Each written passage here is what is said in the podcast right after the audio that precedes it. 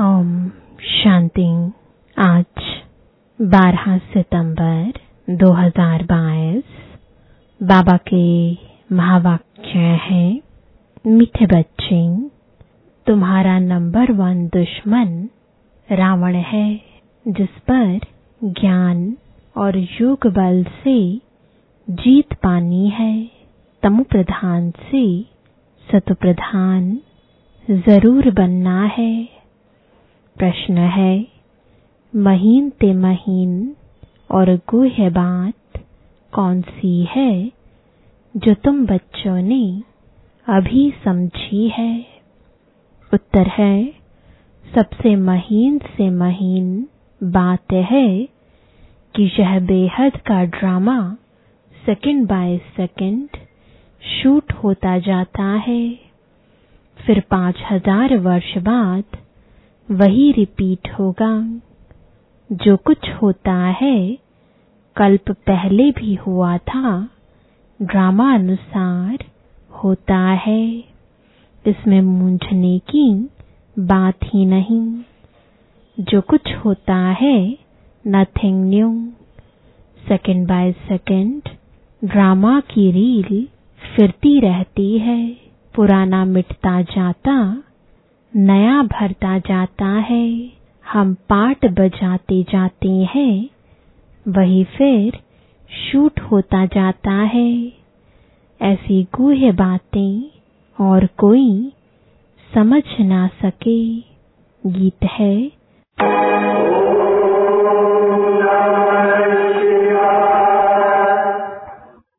तुमात सहायक स्वामी सखा तुम ही सबके रखवारे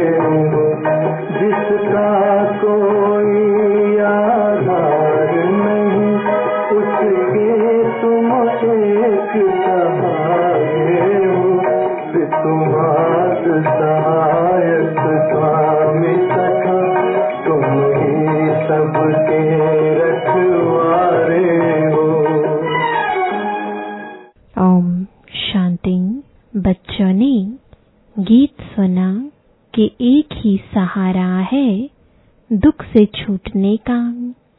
गायन है ना?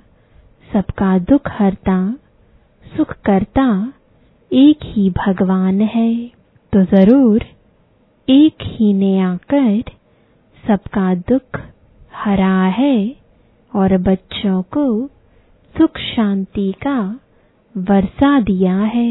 इसलिए गायन है, परंतु कल्प को बहुत लंबा चौड़ा बताने कारण मनुष्य कुछ भी समझ नहीं सकते। तुम जानते हो कि बाप सुख धाम का वर्षा देते हैं और रावण दुख धाम का वर्षा देते हैं।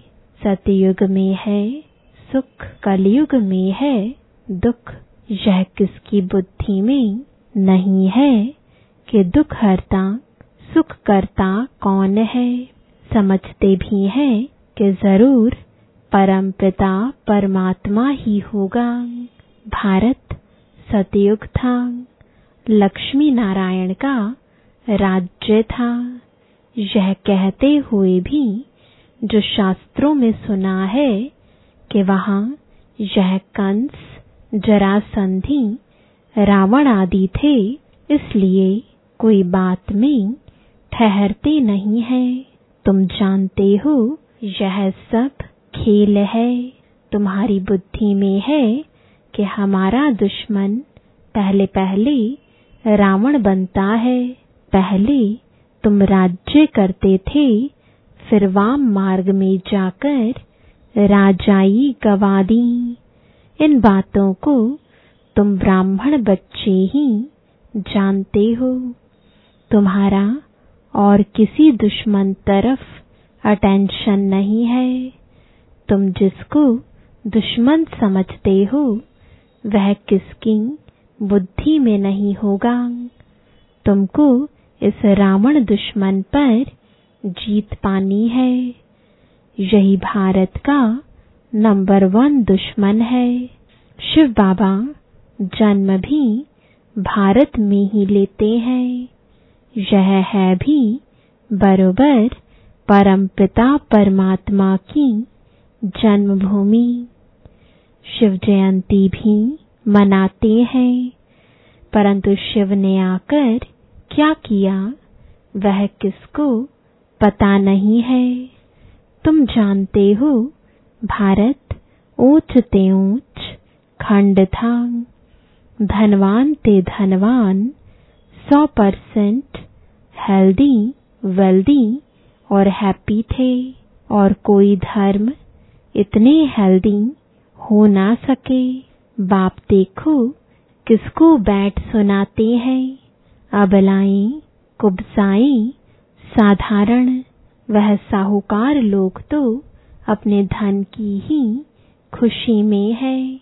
तुम हो गरीब ते गरीब, नहीं तो इतनी ऊंच ते ऊँची, पढ़ाई ऊँचे मनुष्यों को पढ़नी चाहिए, परंतु नहीं पढ़ते हैं गरीब, साधारण। तुम कुछ भी शास्त्र आदि नहीं पढ़े हो तो बहुत अच्छा है। बाप कहते हैं, जो कुछ सुना है अथवा पढ़ा है, वह सब भूल जाओ। हम नई बात सुनाते हैं।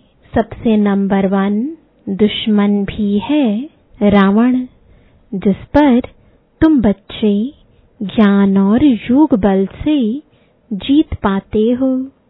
बरोबर पाँच हज़ार वर्ष पहले भी बाप ने राजयोग सिखाया था, जिससे राजाई प्राप्त की थी।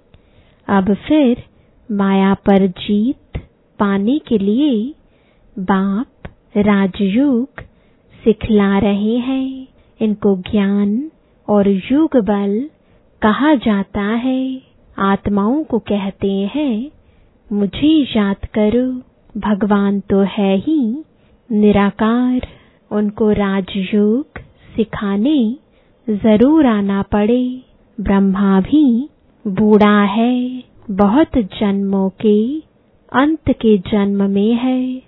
भारत में गीता आदि सुनाने वाले तो ढेर है, परंतु यह तुमको कोई नहीं कहेंगे कि विकारों रूपी रावण पर तुम्हें जीत पानी है।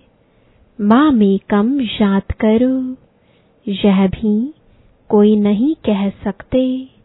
यह तो बाप ही आकर आत्माओं को कहते हैं, आत्म अभिमानी बनो।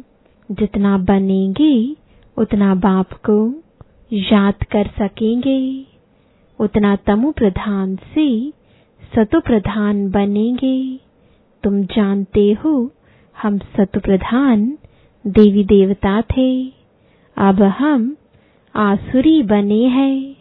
चौरासी जन्म पूरे हुए हैं। अब यह है अंतिम जन्म।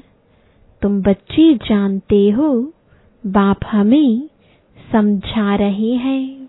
वही ज्ञान का सागर, पवित्रता का सागर है।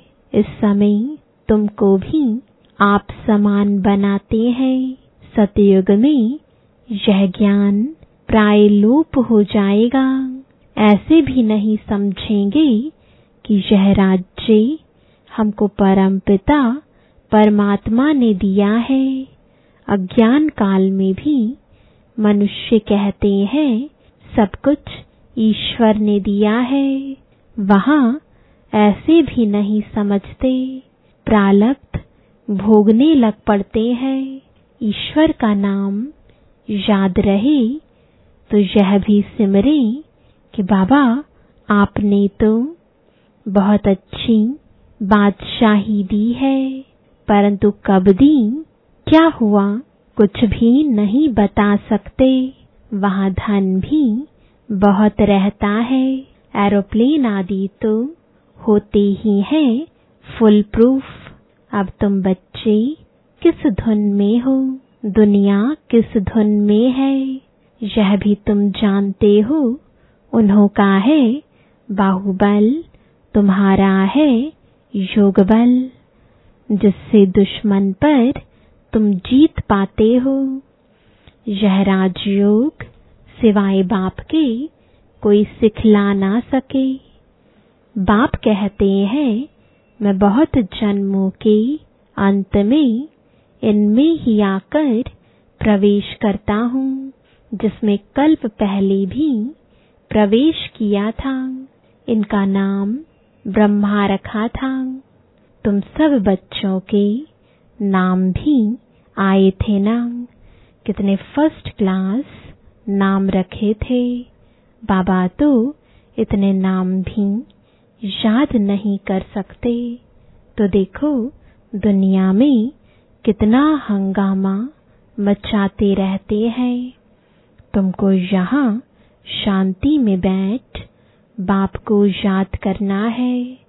यह है मोस्ट बेलवेट माता पिता जो कहते हैं, बच्चे, इस काम पर पहले तुम जीत पहनो। इसलिए रक्षाबंधन का त्योहार चला आता है। यह पवित्रता की राखी भी तुम बांधते हो। सतयुग त्रेता में यह त्योहार आदि नहीं मनाएँगे। फिर भक्ति मार्ग में शुरू होंगे।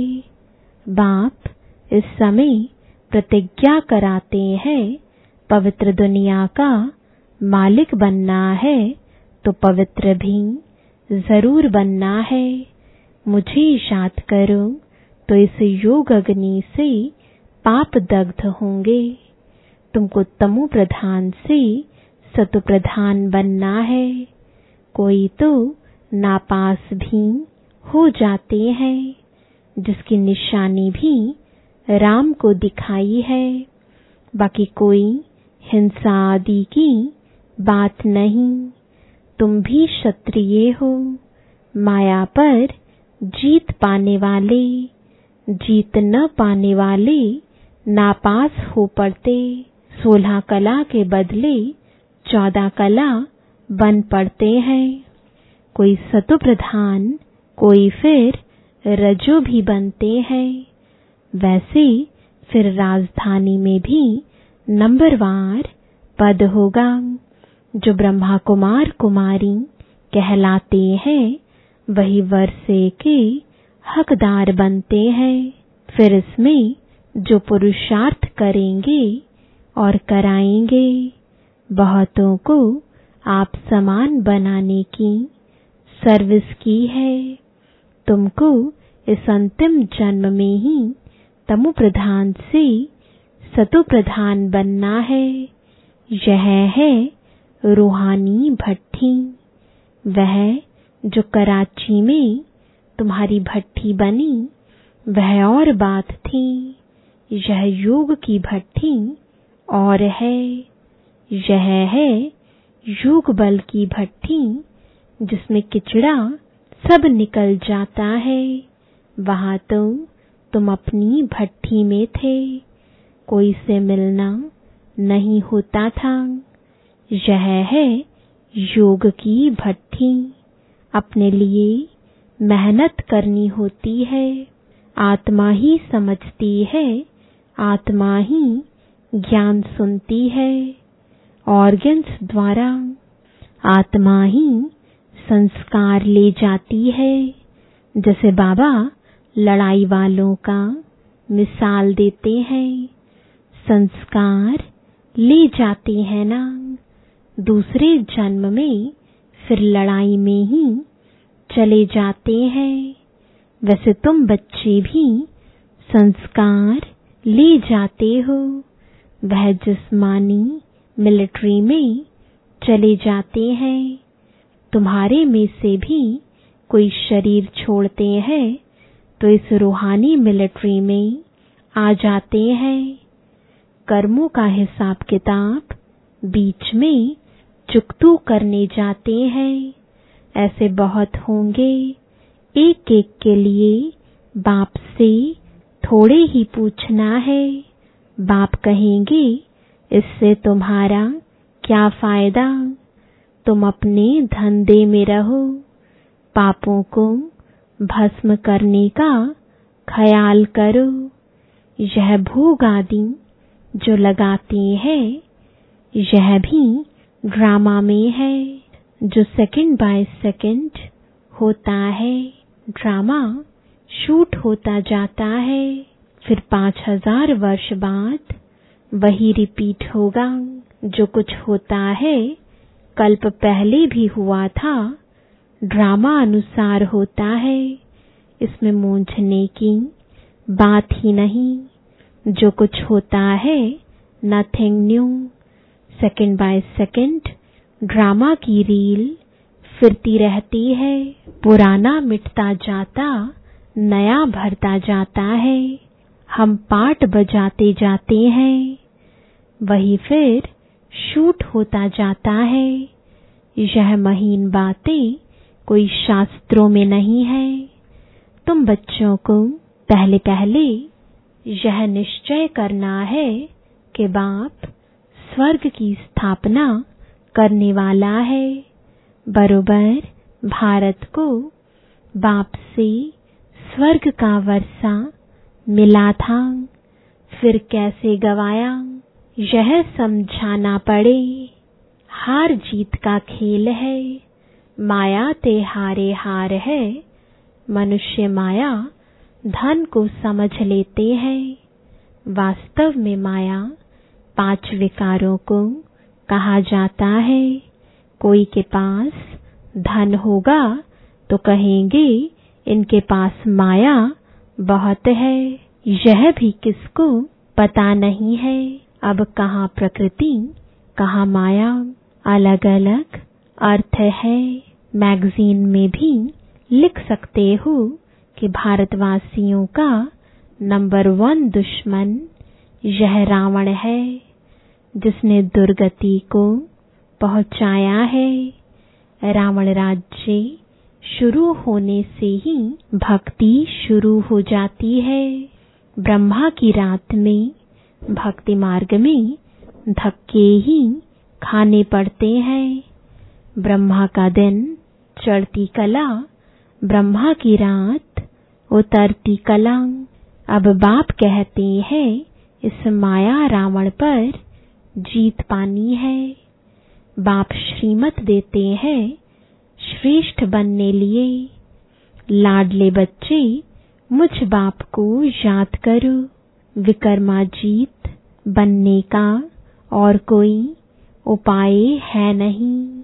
तुम बच्चों को भक्ति मार्ग के धक्कों से छुड़ाते हैं।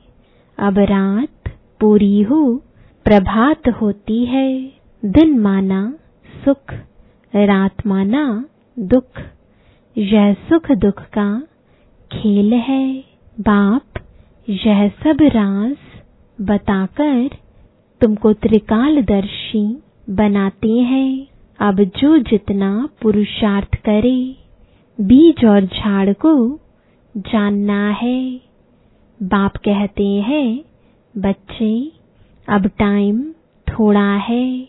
गाया भी जाता है, एक घड़ी, आधी घड़ी। तुम बाप को याद करने लग जाओ और फिर चाट को बढ़ाते जाओ। देखना है कि हम श्रीमत पर बाबा को कितना याद करते हैं। बाप तो है सिखलाने वाला। पुरुषार्थ हमको करना है। बाप तो है पुरुषार्थ कराने वाला। बाप का तो लव है ही। बच्चे बच्चे कहते रहते हैं, उनके तो सब आत्माएँ बच्चे ही ठहरे। फिर ब्रह्मा कुमार कुमारी भाई बहन हो गए। वर्षा तो दादे से मिलता है, ईश्वरीय औलाद। फिर प्रजापिता ब्रह्मा मुख द्वारा तुम ब्राह्मण बने हो।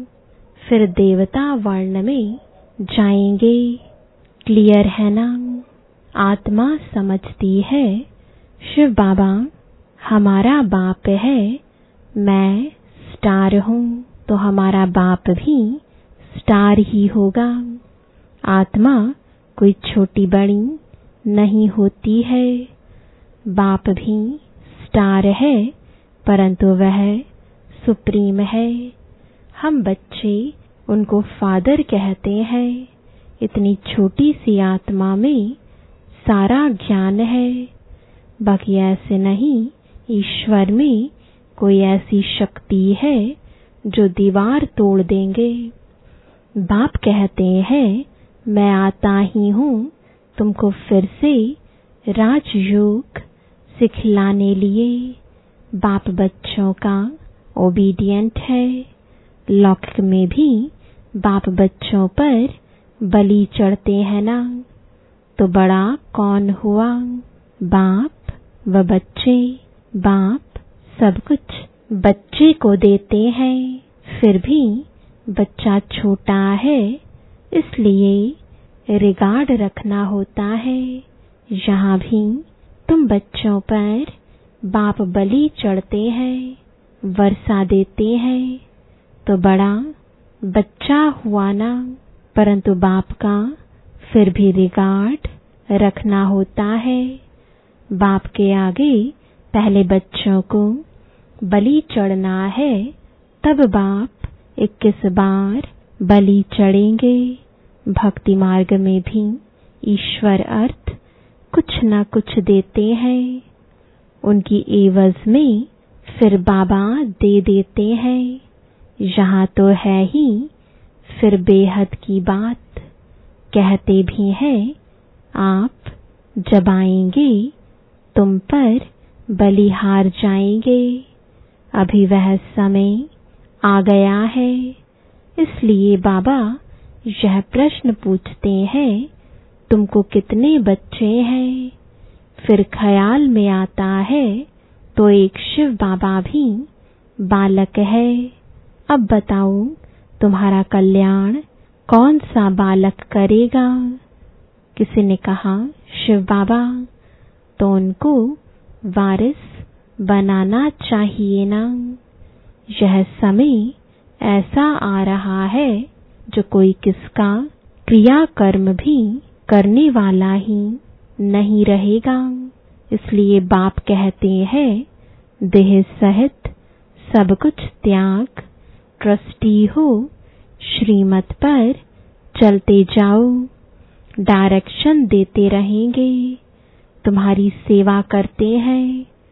तुमको स्वर्ग का मालिक बनाने हम तो निष्कामी है। सर्व का सदगतिदाता एक बाप ही निष्कामी है ना। वह एवर पावन है। बाप कहते हैं, बच्ची मददगार बनो। हमारा मददगार गोया अपना मददगार बनते हो। अच्छा मीठे मीठे सिकिलदे बच्चों प्रति माता पिता बाप दादा का याद प्यार और गुड मॉर्निंग। रूहानी बाप की, रूहानी बच्चों को नमस्ते। रूहानी बच्चों की, रूहानी बाप दादा को गुड मॉर्निंग और नमस्ते। धारणा के लिए मुख्य सार है, पहला, सदा अपनी धुन में रहना है। अपने पापों को भस्म करने का ख्याल करना है। दूसरी बातों के प्रश्नों में नहीं जाना है। अपने संस्कारों को परिवर्तन करने के लिए योग की भट्टी में रहना है। दूसरा देह सहित सब कुछ त्याग, पूरा ट्रस्टी हो, श्रीमत पर चलना है। बाप का पूरा रिगार्ड रखना है, मददगार बनना है। वरदान है मेरे पन के अधिकार को समाप्त कर, क्रोध व अभिमान पर विजयी बनने वाले कर्म बंधन मुक्त भव। जहाँ मेरे पन का अधिकार रखते हो कि ये क्यों किया? यह मेरी है या मेरा है तो क्रोध, अभिमान या मोह आता है। लेकिन यह सेवा के साथ ही है न कि मेरे का अधिकार है। जब मेरा नहीं तो क्रोध, मोह का कर्म बंधन भी नहीं। तो कर्म बंधनों से मुक्त होने के लिए एक बाप को अपना संसार बना लो। एक बाप दूसरा न कोई, एक बाप ही संसार बन गया। तो कोई आकर्षण नहीं, कोई कमज़ोर संस्कारों का भी बंधन नहीं। सब मेरा मेरा, एक मेरे बाप में समा जाता है। स्लोगन है, मास्टर सर्वशक्तिमान। वह है जो समय प्रमाण, हर गुण, हर शक्ति को कार्य में लगाए। ओम शांति।